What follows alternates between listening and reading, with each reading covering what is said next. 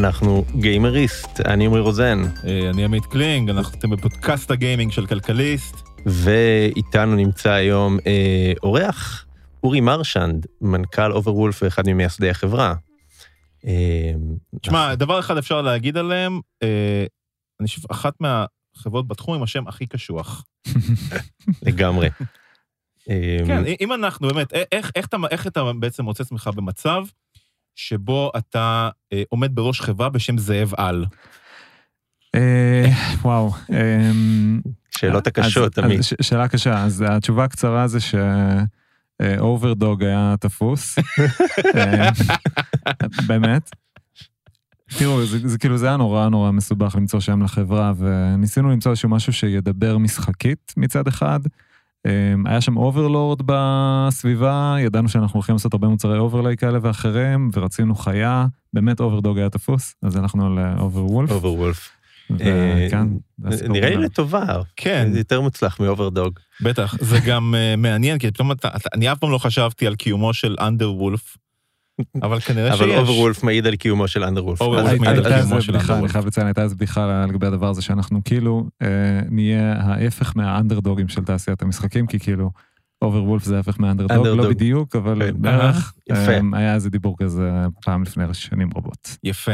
אז אמרת... זה גם, אה, סך הכל זה גם נשמע כמו נשמע כמו, אני פשוט אמרתי לעצמי, זה בטח היה כינוי של אחד מכם בסטארקראפט בגיל 13, נכון? האמת שלא, לא. אז אני דווקא לא. הופתעתי. מפוספס. ממש, ממש אחלה username של פעם. כן, לגמרי. אז אה, אמרת overlay, ובעצם בוא נתחיל, אנחנו רוצים לדבר על מה זה אוברוולף אה, ועל כל המסע שלכם, אבל נתחיל קודם מה זה אוברוולף. מה, מה אתם עושים? אז ובוא... בעצם Overwolf נכון להיום זה framework שמאפשר למפתחים צד שלישי, third party developers, לפתח או אפליקציות או addons או מודים למשחקים. כשמה שאנחנו עושים זה נותנים גם את המנוע, אבל גם עוד ערימה של שירותים נוספים, כמו למשל marketing ומונטיזציה ואנליטיקות, וכל מה שאתה תצטרך בתור indie creator, כדי לבנות אפליקציה שבסופו של דבר תעבוד בתוך משחק, כמו נגיד פורטנייט או ליג אוף לג'אנס, וורלד אוף וורקראפט וכולי וכולי. יפה. אז בואו בוא ננסה רגע להוריד את זה לפסים קונקרטיים, ואולי פורטנייט זה מקום טוב להתחיל בו, כי פשוט משחקים בו המון אנשים. Mm-hmm. תן דוגמה למשהו שיצרו אצלכם בפלטפורמה לפורטנייט, למה זה טוב, איך זה טוב ליוצר, איך זה טוב לאפיק שמפתחת את פורטנייט. בואו ננסה להסתכל על זה מכל הכיוונים. מגניב, אז אני משחק פורטנייט ואני רוצה הקלטה של ה kill-ים שלי, או של האלימיניישנס והאסיסטים וכל הדברים האלה. אם אני ארצה לעשות את זה עכשיו עם התוכנות הקיימות, או נכון לפני כמה שנים התוכנות הקיימות, אז אני בעצם צריך כל הזמן להקליט את הסשן.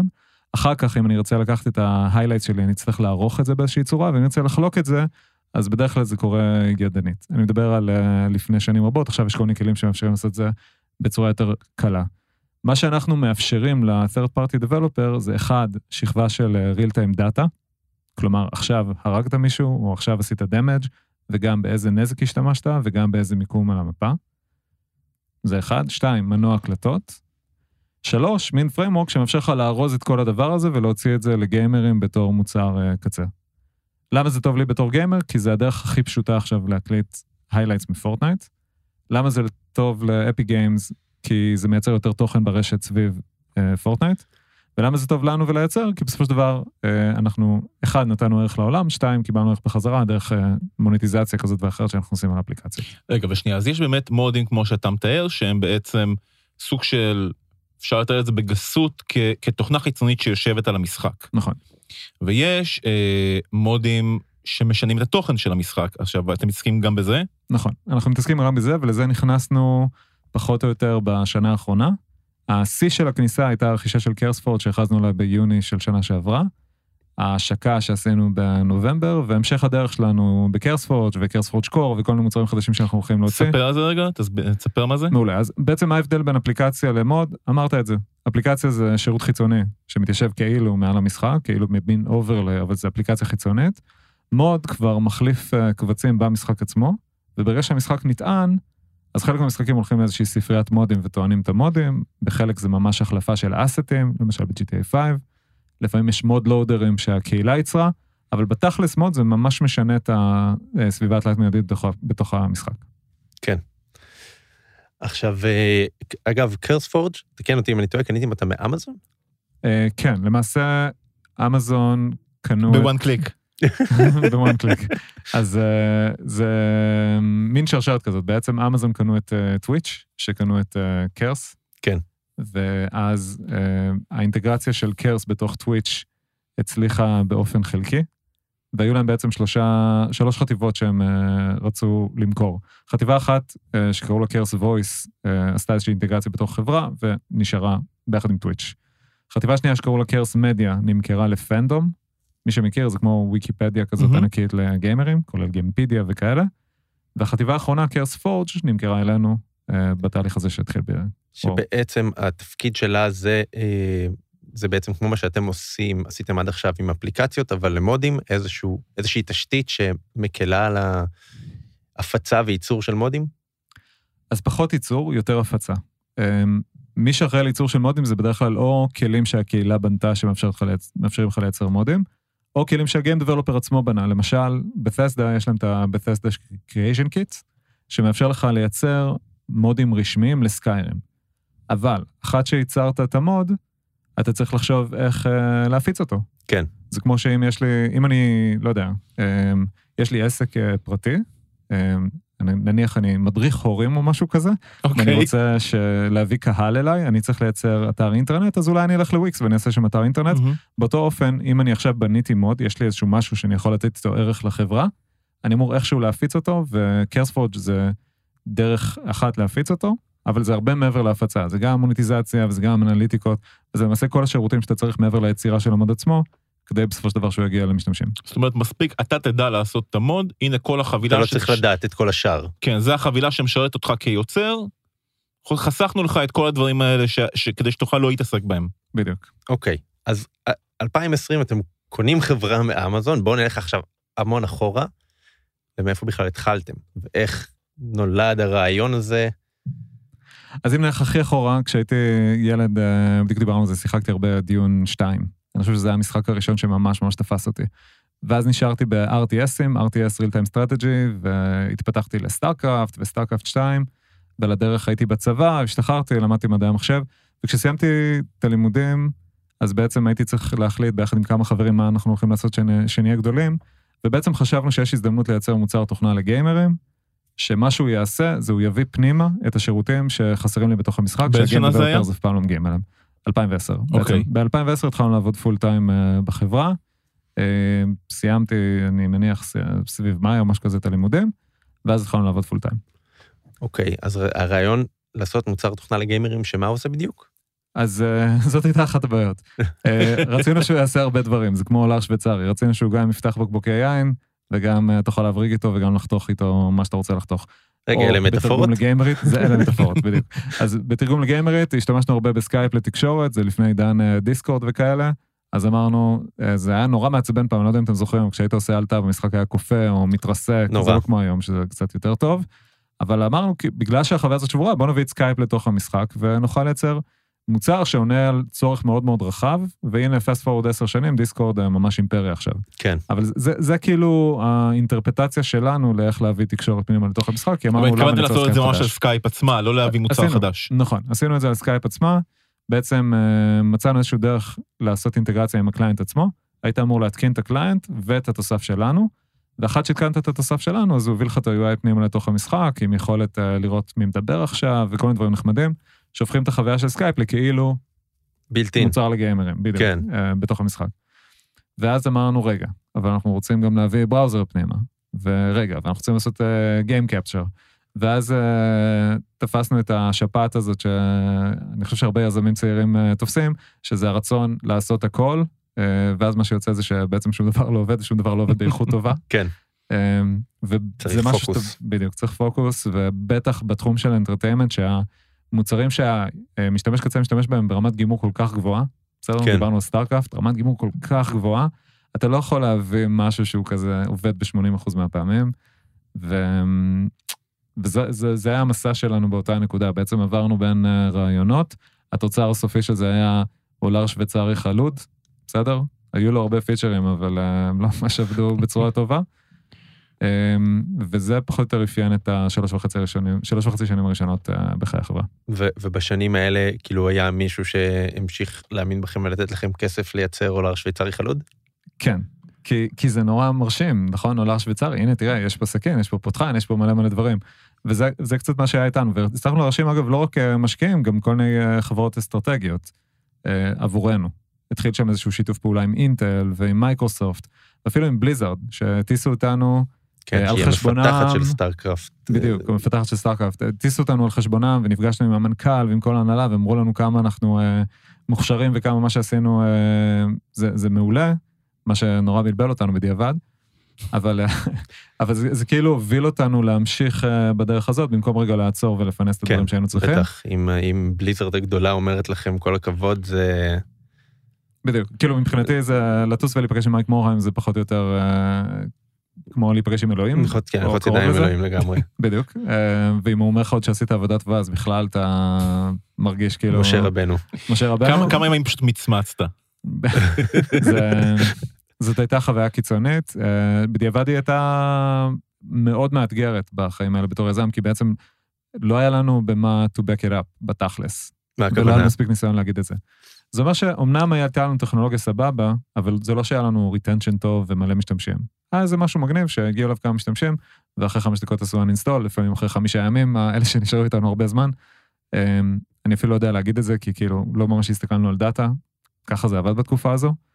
אמ, וזה הוביל אותנו במקום אה, לעבוד קשה קשה קשה כדי לייצר משהו נורא נורא איכותי שעכשיו הרבה אנשים רוצים להשתמש בו והוא מוכן לסקייל, הגענו לסקייל הרבה לפני שהיה משהו טוב, וזה בסוף לא עובד. והמוצר הזה היה פשוט חינמי? מוצר חינמי, אתה מורד, יש לך כל מיני אפליקציות, אין לנו כל מיני תיאוריות על איך אולי נעשה כסף מתישהו, אבל השורה התחתונה זה ששלוש וחצי שנים in, הגענו למצב שאנחנו עם טכנולוגיה וכמה פרוטוטייפים, כמה רעיונות והוכחה של הצוות הזה יש יכולות execution, אבל בלי traction אמיתי בשוק ובלי מוניטיזציה. אוקיי. Okay. ואז מה קורה? ואז uh, נגמר הכסף, ואנחנו uh, מסתכלים במראה ומנסים לשאול את עצמנו כמה שאלות מאוד מאוד עקרוניות uh, לגבי הדרך שהייתה עד עכשיו. כמו האם השפם הזה הולם אותי. האם השפם הזה הולם אותי, משהו כזה. או שרק אימא שלי אומרת לי את זה, ואולי כאילו... uh, פה חשדתי, מה שנקרא. אז, אז בקיצור אמרנו, אחד, השוק ברור לנו שהוא רק הולך ועולה, זו גם התקופה שאי ספורט התחיל להיות a thing, וכאילו, היה לנו ברור שהשוק רק הולך ועולה. כן. שתיים, חשבנו שהרעיון שלנו גם סבבה, כי כל הזמן דיברו איתנו וכל הזמן רצו שנעשה עוד דברים, גם חברות הארדוור, וקודם דיברתי על זה. אבל הבנו שה execution שלנו והאסטרטגיה שלנו ל execution הייתה שגויה, שימי ה... אנחנו עושים הכל ולמעשה לא עושים כלום, חייבים להיגמר. אנחנו צריכים להתפקס על לעשות דבר אחד, והדבר הזה שבחרנו להתפקס לעשות זה פלטפורמה מאוד מאוד איכותית, לכל מיני third parties developers uh, מחוץ לחברה אחרים, שיבחרו לעבוד איתנו. בעצם אתם uh, אולר ריק שמזמין אחרים לשים בתוכו את הפותחנים והסכינים שלהם. סוג של.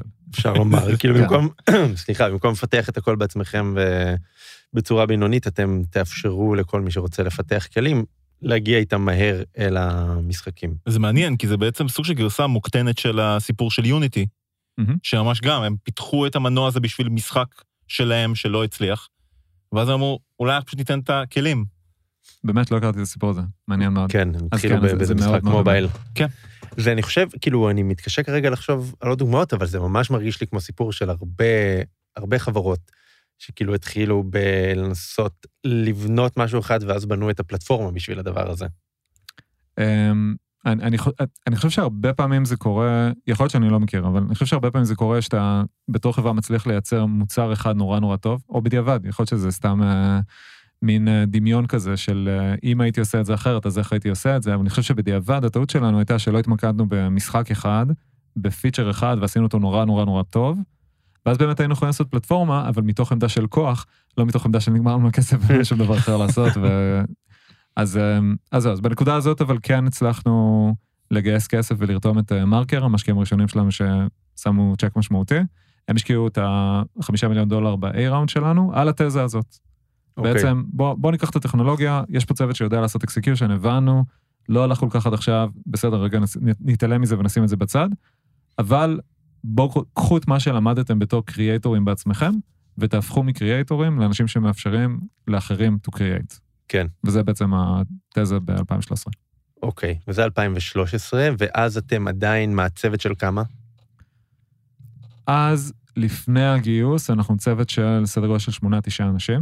אוקיי. אחרי הגיוס עלינו לסאב 20 כזה. בנקודה הזאת התהווה, התהווה לו הצוות שלמעשה מחזיק את החברה עד היום.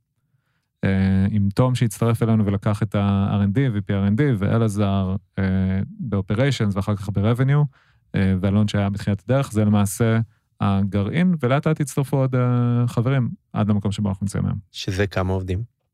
היום אנחנו 80. מתוכם סדר גודל מתוכנו, סדר של 60 בתל אביב ועוד איזה 20 באירופה וכל מיני מקומות כאלה ואחרים. כאילו ב outsourcing כאלה? או שממש יש לכם עוד משרדים? אז יש לנו עוד משרדים בחלק מהמקומות, חלק זה shared כאלה, כמו WeWork, כן. אבל אנחנו, למרות שטכנית הם consultants, כי אין לנו חברות בנות בכל אחת מהגיאוגרפיות האלה, אנחנו מתייחסים לחברי הצוות שלנו כאילו הם עובדים פה. כן. בטח עכשיו בתקופת בטח. קורונה עם כל מה שלמדנו. יפה. אז, אז מרגע שעשיתם את השיפט הזה ועברתם לפלטפורמה, קיבלתם את הכסף והתחלתם לפתח את זה, מה קורה? תאר לנו כאילו את פחות או יותר מסלול mm-hmm. הצמיחה. אז אני חושב שהדבר הראשון שהיינו צריכים לעשות זה להבין באיזה טכנולוגיות אנחנו רוצים להתמקד, אה, ובחרנו בכרומיום, כלומר שהאפליקציות קצה יהיו ווביות. את המוצר הראשון פיתחנו בבית, זה היה איזשהו מוצר להסתרמה, שבפעם הראשונה הביא UI וובי, כאילו, מתוך המשחק, UI שכתוב ב-HTML ו-JavaScript, מתוך המשחק, שמרגיש לך כאילו זה אפליקציית C++ או C-Sharp שמישהו לה. לי זה היה חצי סינית, מה שאמרת עכשיו, בוא, ננסה רגע לפשט את זה. מעולה. כשאני בא לכתוב אפליקציה בווינדוס, ב-2013 לצורך העניין, אז אני צריך אה, להכיר C-Sharp למשל, או C++, או כל שפה אחרת שמאפשרת לי לפתח אה, מה שנקרא Native, ולבנות אפליקציה. כן. זאת הייתה האפשרות שלי אז. מה שאנחנו עשינו זה אפשרנו לאנשים שהם אה, יודעים לפתח אתרי אינטרנט, HTML ו-JavaScript, כן. לפתח אפליקציה שמרגישה לך בדיוק כמו אפליקציה דסטופית. אוקיי. שנכתבה אחרת ב-C Sharp או C++. אז זה למעשה מה שעשינו. היום יש framework אה, מאוד מוכר שנקרא אלקטרון, שעושה בדיוק אותו דבר. אוקיי. וזה עסק בסטרימינג. אז ה prototype הראשון, כדי לראות אם זה בכלל אפשרי, ה-use case שם היה סטרימינג. זאת, זאת הייתה בתקופה, זה היה בתקופה שאנחנו עוד פיתחנו אפליקציות in-house. ומה היה, מה בעצם הייתה תמונת מצב של עולם הסטרימינג אז? Um, אני חושב ש... אקספליט היה השחקן הכי חזק למי שמכיר, ו-OBS אה, רק התחיל, mm-hmm. אבל אלה היו שני השחקנים המרכזיים. אנחנו עשינו את זה על בסיס איזשהו SDK שטוויץ' הוציאו, בחצי האקתון כזה. רצינו לראות אם זה עובד, אם זה רספונסיבי, אין בעיות ביצועים. בעצם למעשה רצינו לעשות ולידציה שטכנולוגיית ווב יעבוד טוב לגיימרים לצרכים שאנחנו רוצים. כן. ואז בעצם פתחנו את זה למפתחים נוספים צד שלישי, ולמעשה ב-2015 יצאה האפליקציה הראשונה שהיא third party ל-League of Legends, שזה, אפשר להגיד, תחילת הדרך uh, תחילת הרמת הראש, מה שנקרא, כאילו, התחלנו לקבל ולידציה שטוב, יש פה... כן. פתאום אחרי חמש שנים, נראה לנו שיש פה איזשהו משהו שאפשר לעבוד איתו. אוקיי, מה סתם, מה, מה זו הייתה האפליקציה הראשונה הזאת לליגו קראו לה LoLwiz, היא עשתה scouting, בעצם uh, מסתכלת על החבר'ה שמשחקים נגדך, והיא אומרת לך מה ה win rateים שלהם, ואיזה runes יש להם, איזה masteries, זה היה לפני שהיה אפשר לראות את זה בתוך ה launcher עצמו. או בזמן שהמשחק עולה, ועוד כל מיני featureים נחמדים שלא LoLwiz... פשוט נותן לך עוד איזושהי שכבה של אינפורמציה. בגדול כן. אוקיי. זה, זה כמו למי שלא gamer, אה, ללכת לשחק כדורסל בשכונה, ולקבל מידע מודיעיני על החבר'ה שמשחקים נגדך. זה טוב בשלושות. זה טוב בשלושות, זה בדיוק אה, קצת צולע בגלל איזושהי פציעה. זה קצת אלים. watch out, בדיוק. רגע, אז באמת צצה אה, האפליקציה הזאת על ידי third party developer. אתם ישר יוצרים איתו קשר, אתם פשוט כזה, אתם uh, משחקים אותו קצת קשים להשגה ונותנים לו פשוט לפעול שם בצד, מה... לא, הצוות שבנה את זה זה צוות שהכרנו, mm-hmm. שאנחנו מימנו את הבנייה של האפליקציה, נתנו okay. אוקיי. להם צ'ק של עשרת אלפים דולר ואיחלנו להם בהצלחה בגדול. אמ, אז זה היה מאוד מהונדס. צוות מאיפה? היה... אחד מדנמרק ואחד אמריקאי, זה בעצם mm-hmm. זוג מפתחים, אה, תומאס דני ופלורנס אמריקאי. אוקיי, okay. ואז ואז כאילו, אתה יודע, תהליך פיתוח של uh, כמה חודשים, אפליקציה יוצאת, מתחיל להיות traction, מתחיל להיות רעש, uh, ואז למעשה כדור השלג הזה התחיל להתגלגל והתחיל לצבור uh, מומנטום. מה עשינו בנקודה הזאת? הבנו שיש לנו נוסחה שעובדת, אז ניסינו לשכפל את זה על קרוס משחקים. וזה למעשה סוג של מה שאנחנו עדיין עושים עד היום, פשוט בסקייל הרבה יותר גדול. כלומר, אתם כל פעם מוסיפים עוד איזשהו משחק שאפשר להתממשק איתו? מוסיפים עוד משחק, מוסיפים עוד יכולות למשחק. מזהים את הקריאייטורים בתעשייה שיכולים להיות רלוונטיים ליצור איזשהו פיצ'ר למשחק. לפעמים משקיעים, לפעמים לא. Okay. אוקיי. עכשיו הרבה דברים קורים אורגנית. אה, למשל, בינואר קיבלנו 120 הצעות לאפליקציות, בהשוואה לינואר 2020, אה, אה, שהמספר הזה היה סדר גודל של חמש, פלוס מינוס. אז כאילו, לאט לאט ככל שאנחנו מתקדמים, אז יותר... רגע, שנייה, מה זאת אומרת קיבלתם הצעות לאפליקציות? יש איזשהו שלט, יש איזשהו תהליך pitching מולכם לפני שנכנסים לפתח, או שאם כן. עכשיו יש לי את היכולת, אני לא יכול להיכנס פשוט ולעשות מה שבא לי? לא. אוקיי. אמ, זה לא יוטיוב שאתה נכנס כן. ומעלה את הסרטון שלך. אה, נכון. יש, אפשר להשתמש בטכנולוגיה שלנו כדי לעשות cheatים. אמ, דיברנו קודם על אפיק גיימס ופורטנייט, אז יום אחד התעוררנו וראינו שאוברוולף הוא banned מפורטנייט. Mm-hmm. okay. אוקיי. דרך Easy Anti-Cheat, השירות ה cheatים שלהם. אז אה, לשמחתי אנחנו מכירים שם את החבר'ה, אז ישר פנינו להם, שאלנו אותם מה הסיפור, ואז אמרו, תקשיבו, יש לכם איזה crosshair app, אפליקציית כוונת כזאת, ואנחנו לא מאשרים את זה בפורטנייט, אז עשינו לכם ban. אז אמרנו, טוב, איך אפשר לתקן את זה? לא מדברים קודם, לא זה, מה? אז הם התנצלו והתנצלו והתנצלו, ואמרתי להם, וגם למה לא לעשות כאילו- בן למוד הספציפי ולכל הפלטפורמה? אה, אתה יודע, אני כן. חושב שקלות ועצלות, שילוב כזה של כן. שילוב מנצח. אה, וכן, למה לא לשלוח אימייל ותגידו, אנחנו נוריד את האפליקציה בשנייה, לא צריך אה, כן. לעשות ban, אבל הם עשו את זה. ואז uh, דיברנו איתם על רגע איך אנחנו מחזירים את זה כמה שיותר מהר, ו- ולמעשה בנקודה הזאת חסמנו מפתחים, חסמנו בעצם את יכולת הטעינה של אפליקציה שהיא לא רשמית. למעשה עכשיו אפליקציות הן כאילו נחתמות נקרא לזה, ויוזרים שמשתמשי קצה יכולים להשתמש באפליקציות רק אם זו אפליקציה שהיא verified. למה? כי אנחנו רוצים למנוע מצב אה, דומה בעתיד. כן. אבל אתם, אה, איזה, אתם עושים שיפוט מעבר לזה צ'יטים וזה לא צ'יטים? זאת אומרת, זה חייב להיות גם טוב כן. בשביל להתקבל? איזשהו אז, סטנדרט איכות? כן. אז כן, זה נושא, זה ongoing debate בחברה, כי מצד אחד אנחנו נורא רוצים להיות פתוחים, מצד שני אנחנו נורא רוצים להיות איכותיים, והרבה פעמים זה לא בדיוק הולך uh, ביחד. כן. אז הקווים שלנו הם בגדול, uh, שהאפליקציה צריכה לעשות את מה שהיא הבטיחה שהיא תעשה, זה אחד. שתיים, מבחינת פרפורמנס, היא צריכה להיות טובה, כלומר, לא לפגוע בביצועים שלך ו... או בחוויית, בחוויית המשחק. מבחינת UI, אם ה-UI שלך קצת uh, ג'יפה, אז בסדר, אז אנחנו נעזור לך ונפבלש את האפליקציה, אנחנו לא נחסום אותך, כי לדעתנו אתה לא מספיק יפה או משהו כזה, אבל uh, מה שאתה מבטיח זה מה שצריך לקרות, ובלי פונקציונליות. יש לכם תהליך של פידבק? זאת אומרת, נגיד הגשתי אפליקציה, היא עונה, אבל באמת ה-UI מכוער, אתם שולחים מייל ואתם אומרים, כן, כן? Mm-hmm. כן, יש אה, מחלקת דברל, אה, שהיא בעצם מקבלת את ה-top of the funnel אה, ideas, והיא אומרת, תודה רבה, וזה מה שאנחנו חושבים על הרעיון, ומה דעתך, ואז back and forth ביחד עם הדבלופר. ולפעמים אנחנו גם לא לגמרי בטוחים שהגיים דבלופר יאהב את זה, ואז אנחנו מערבים את הגיים דבלופר בתהליך. כי הדבר הכי גרוע שיכול לקרות זה שעכשיו איזשהו מפתח ישקיע מלא מלא זמן, יגיש לנו אפליקציה, ובעצם לא נאשר לו את האפליקציה, והוא ממש יתבאס עלינו, כי הוא סתם בזבז את זמנו כן. לריק, או שהגיים דבלופר יגיד, אה, בעצם זה... הגיים דבלופר, כלומר אפיק, נגיד. כלומר אפיק, פאבג'י, ריוט גיימס. מה משך התהליך פיתוח הממוצע? אני יודע שזה בטח מופרע בהתאם להיקף, אבל זהו, תן לי איזה ballpark. ballpark שישה חודשים, אה, טווחים בין אה, כמה ימים. בדיוק היה איזה בחור אחד שה stream ופיתח אפליקציה ממש ב context של כמה streamים. עד, uh, יש מסעות של שנתיים וחצי, פחות או יותר, משהו כזה. ו... לא של עבודה רציפה בדרך כלל. אבל... כן. כן. ול... כי זהו, כי בדיוק מה שבאתי לשאול, האנשים האלה הם בדרך כלל, הם hobbyists, הם, הם uh, רוצים להיות uh, מפתחים או מתכנתים ומנפחים תיק עבודות, אתה יודע מה, יש לך data על הגילאים שלהם, מה הפרופיל הממוצע של ה modder הממוצע? אז זה גם וגם וגם וגם. יש מלא indies, הייתי אומר שזה 80 אחוז מהקהל שמפתח על אוברוולף, בין אם זה modים או אפליקציות.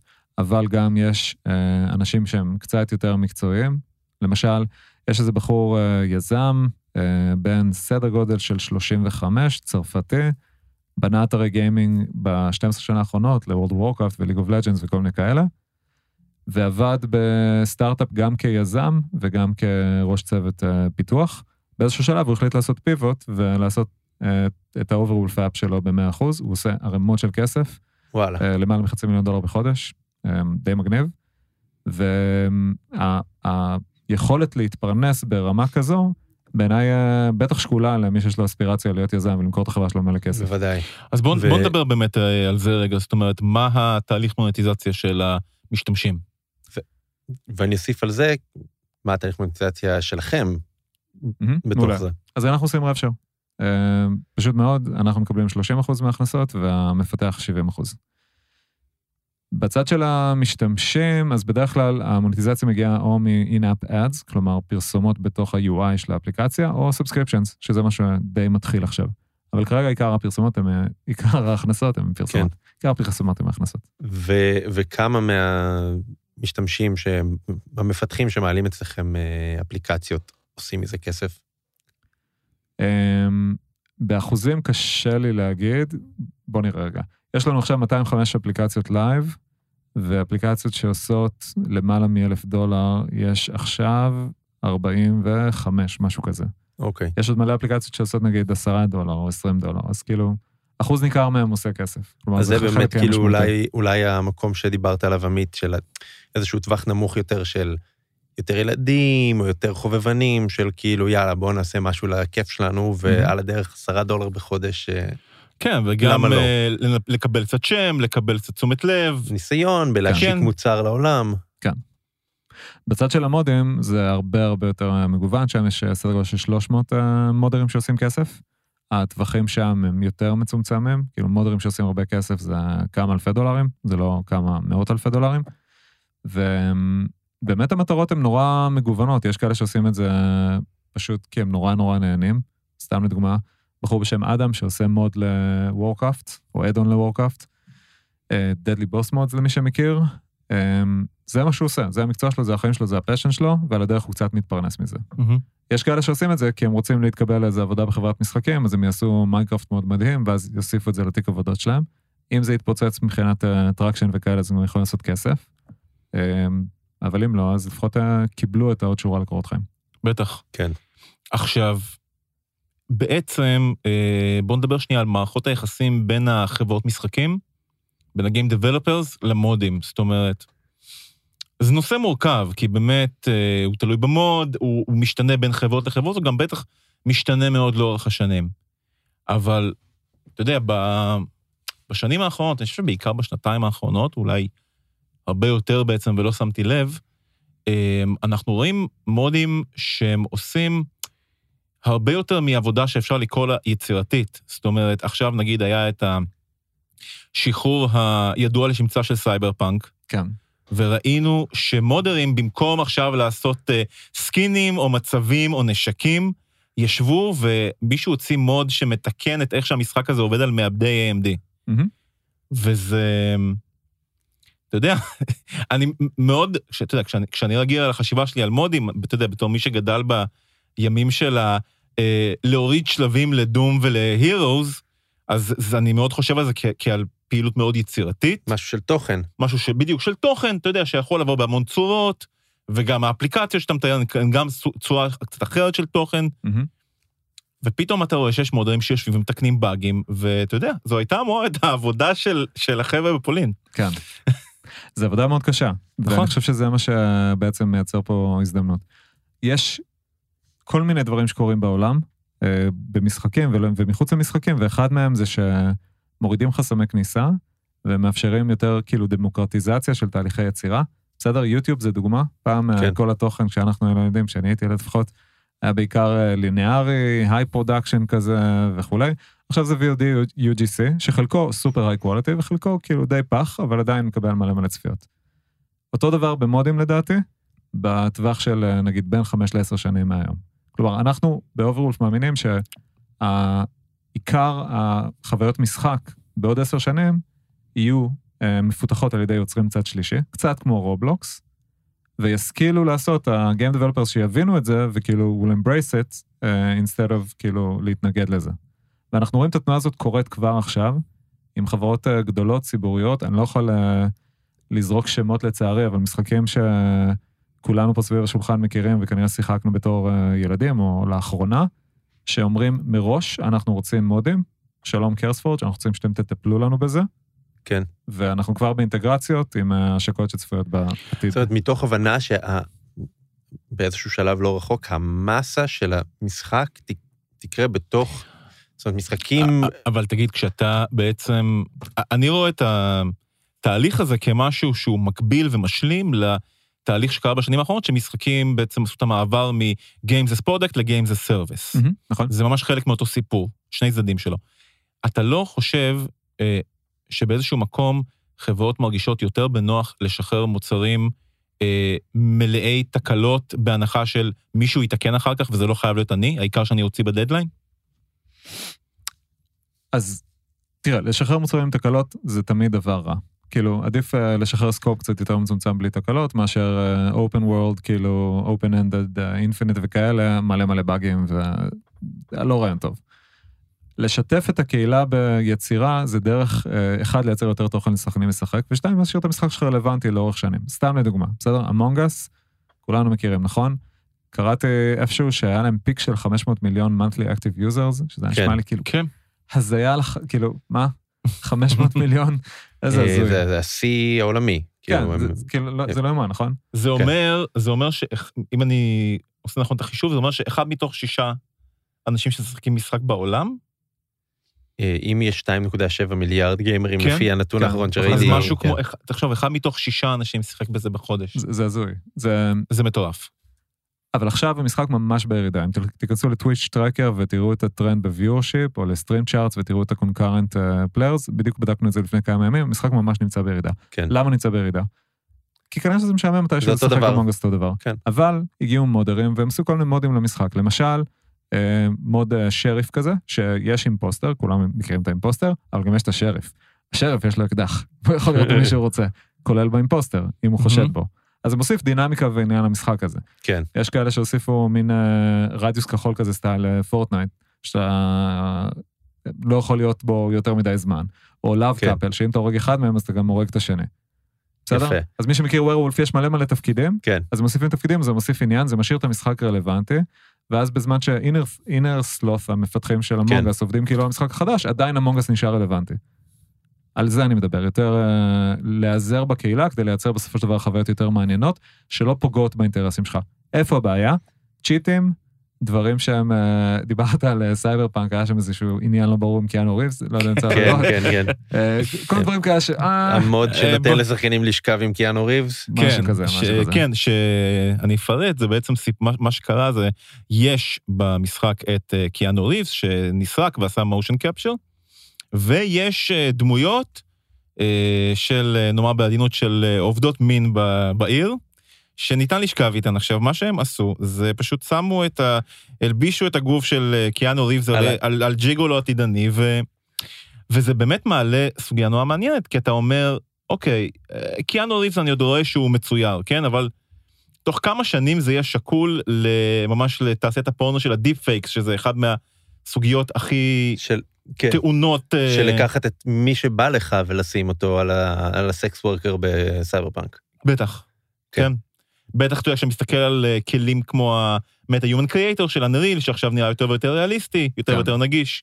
כן, מה זה, זה בוא, בוא רק נגיד מה זה, זה כלי שהוציאו השבוע אפיק, שיש להם מעבר לפורטנייט גם את אנריל אנג'ן, סביבה לפיתוח משחקים, והם הוציאו כלי שמאפשר לך בעצם לייצר בני אדם דיגיטליים. כן, כמו, כמו בעצם הבונה דמויות בכל משחק, רק אחד שהוא גורף לכל המשחקים של אנריל. מהמם. אז אה, כן, האפשרויות הן אה, רחבות ומדאיגות.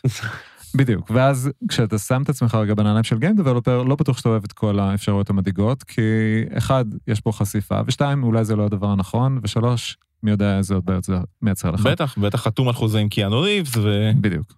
ופה כאילו אנחנו קצת נכנסים לתמונה, כי כאילו, אנחנו בנינו מערך של curation, שכל פעם שמעלים אלינו מוד, אנחנו עושים לו קודם כל curation טכני, אנטיווירוסים, malware וכל הדברים האלה, ואז מסתכלים עליו.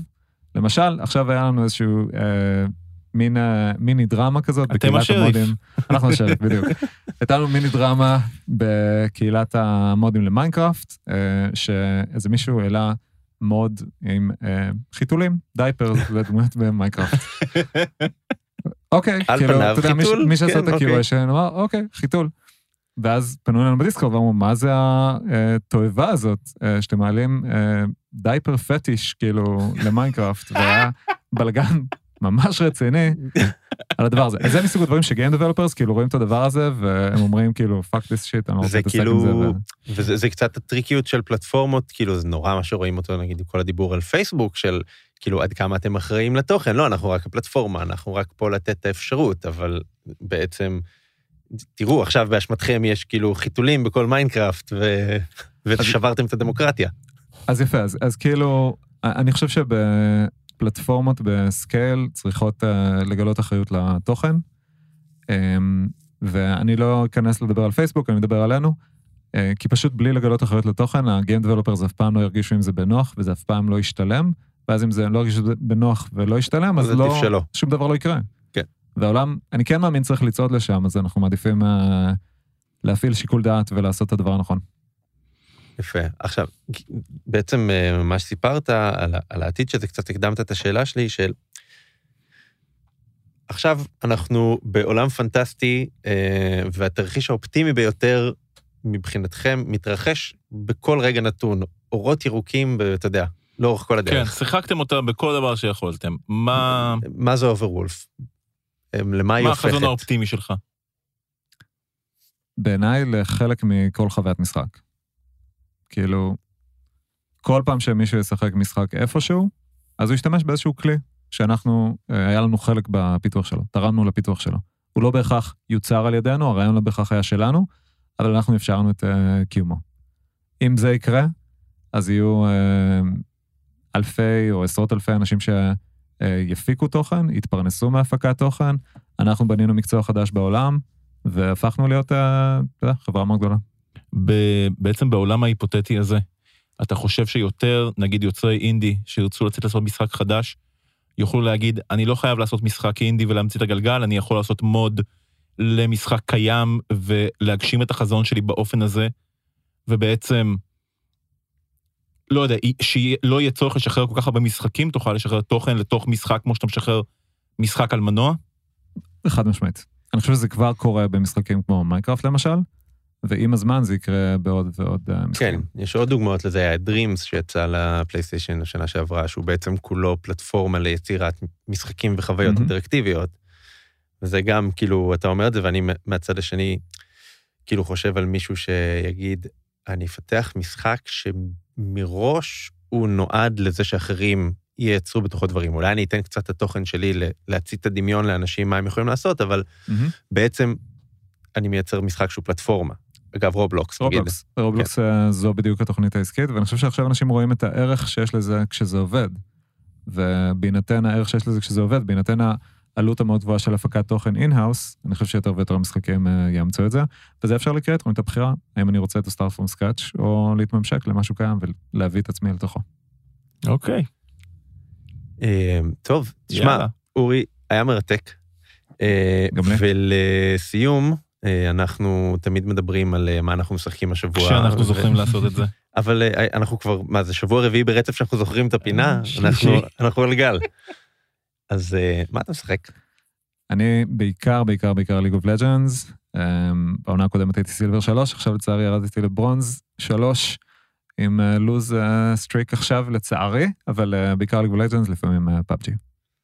יפה. עמית? אני...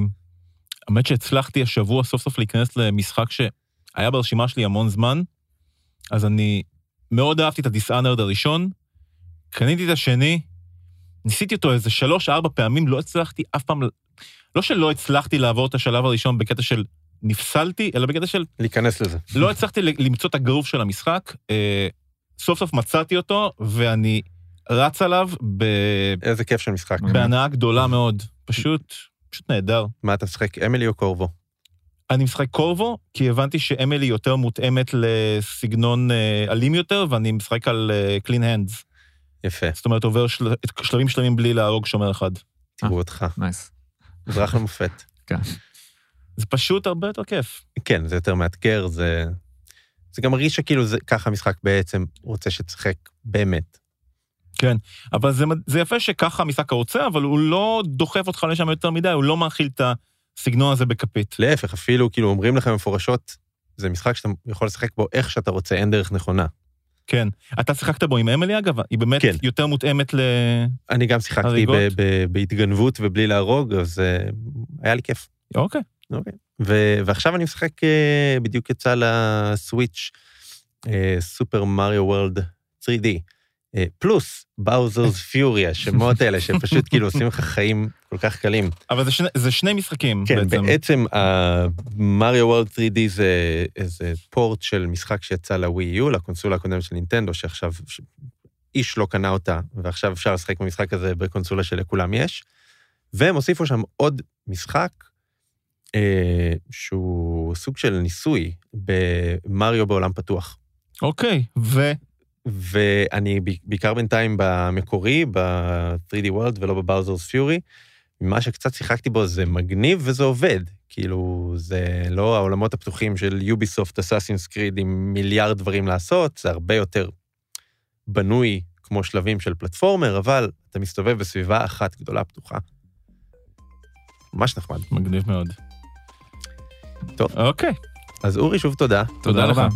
היה כיף. ותודה לאופיר גל אה, מאולפני סוף הסאונד שהקליט אותנו, תודה לרועי ברגמן, עורך הדיגיטל של כלכליסט, תודה לכם שהקשבתם. יאללה ביי.